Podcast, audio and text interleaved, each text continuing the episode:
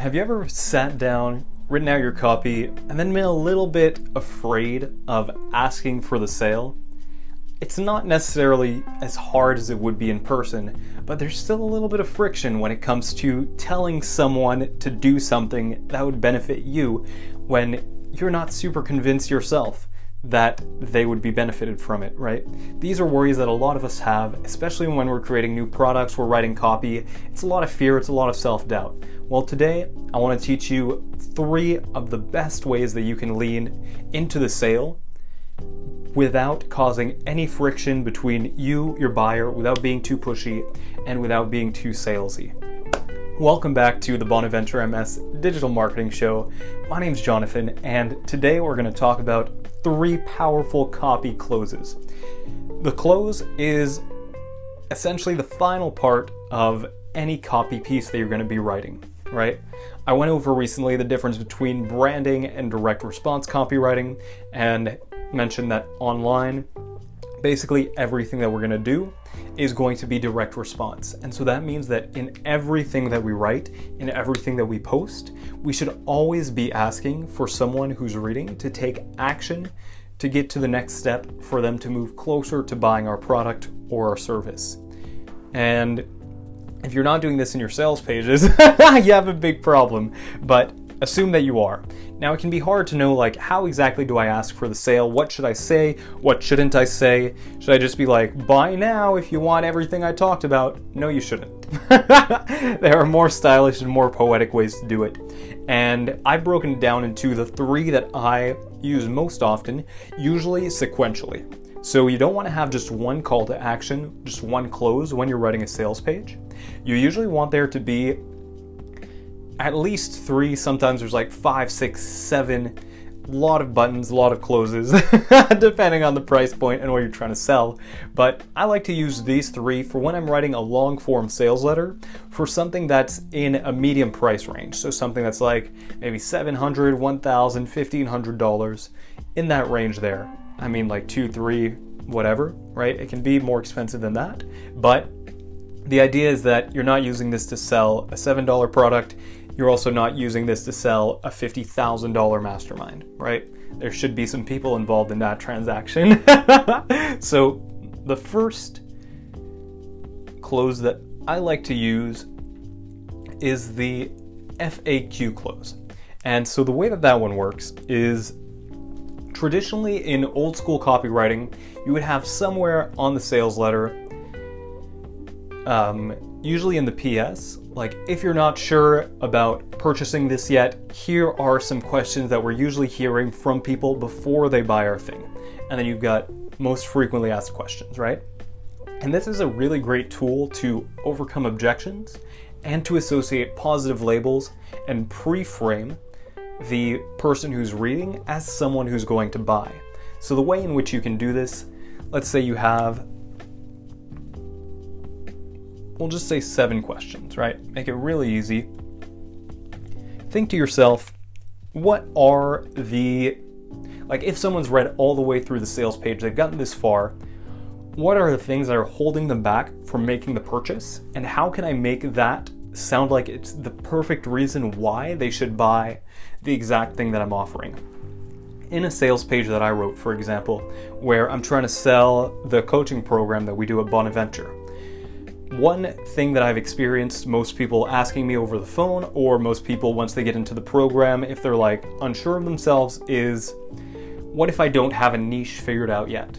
And obviously, when I'm talking face to face with them, I can say, don't worry, we're going to go through that whole process. We're going to figure out who you are, who your client is, create that dream relationship so that you're only attracting the right people. And that's reassurance, right? But that's very difficult to plug in in sales copy when I'm just trying to put in benefits and coach someone all the way to the point of the sale. So, what I can do is in one of my questions have something along the lines of I'm just starting out as a coach, I haven't even figured out my niche yet. Would this work for me? And then my answer to that would be something along the lines of um, don't worry about it. A lot of the people who come into our program don't have a niche figured out yet, or even if they do, they aren't sure that it's the one that they want to stick with. right? And so right away, I'm saying this is a problem that we see a lot. Don't worry, this is a normal thing for you to be worried about. And then I go on to say something along the lines of um, we're going to sit down together, we're going to figure out your niche, this is how we're going to do it, and it's going to work. not in those words, but that's the idea, right? Tell them you're not alone. This is an objection that you have. A lot of other people have it. Here's how we're going to solve it. So that's how you use the upgraded frequently asked questions close, not in a PS. You put it in your copy and you usually use it to overcome objections, right? Then going into close number two, we have the perfect for you. And this, just as the name implies, it's a little part of copy, a closing strategy that revolves around the idea of this is perfect for you if da da da da da da da, right? So we could have a headline there saying something along the lines of, um, but the program is not for everybody, right? If you don't have this quality, then you should not be in this program. If you do have this quality, then you should be in this program, right? So we frame it as where you are now versus where you want to be, right? It's perfect for you if you're in this place and you want to get to that next place. So that um, going back to the sales page example that I was using for the coaching program, there I could say something along the lines of this program would be perfect for you if you are ready to dedicate yourself to building an asset that's going to last as long as you plan on being in business and will generate revenue for you with very little maintenance on your end, right? So, there we're saying, here's a label that I want you to have, right? I want you to be motivated. I want you to be driven. I want you to be in business for a long time. And as long as you're in business, this thing that we built together over 12 weeks is going to be super beneficial for you. Here is the effect of that benefit.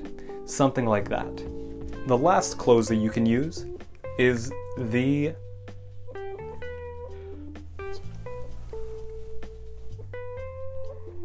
Oh, I'm very sorry.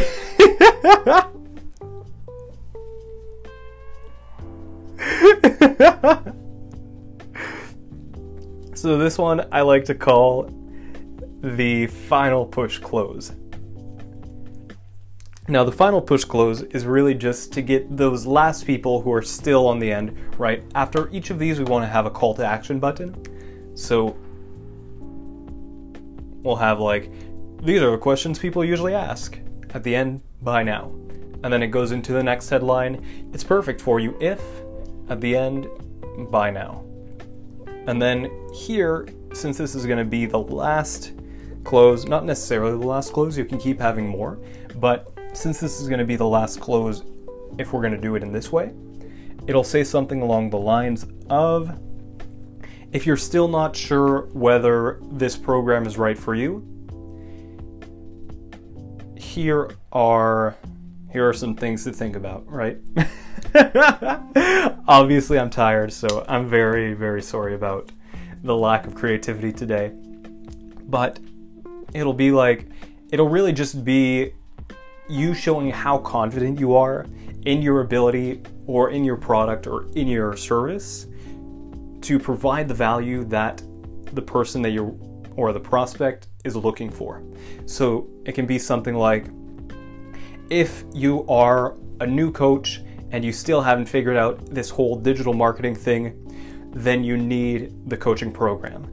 If you're running Facebook ads but you're getting less than whatever conversion rates or whatever, um, whatever, what is it called?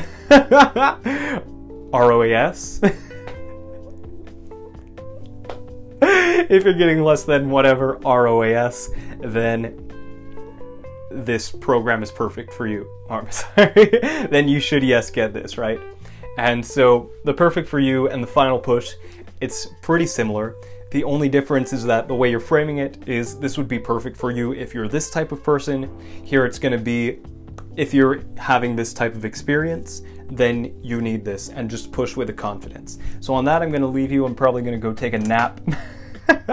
I'm sorry for my low energy. I'm sorry for the yawn all the not super polite stuff, the lack of creativity, the lack of ability to speak.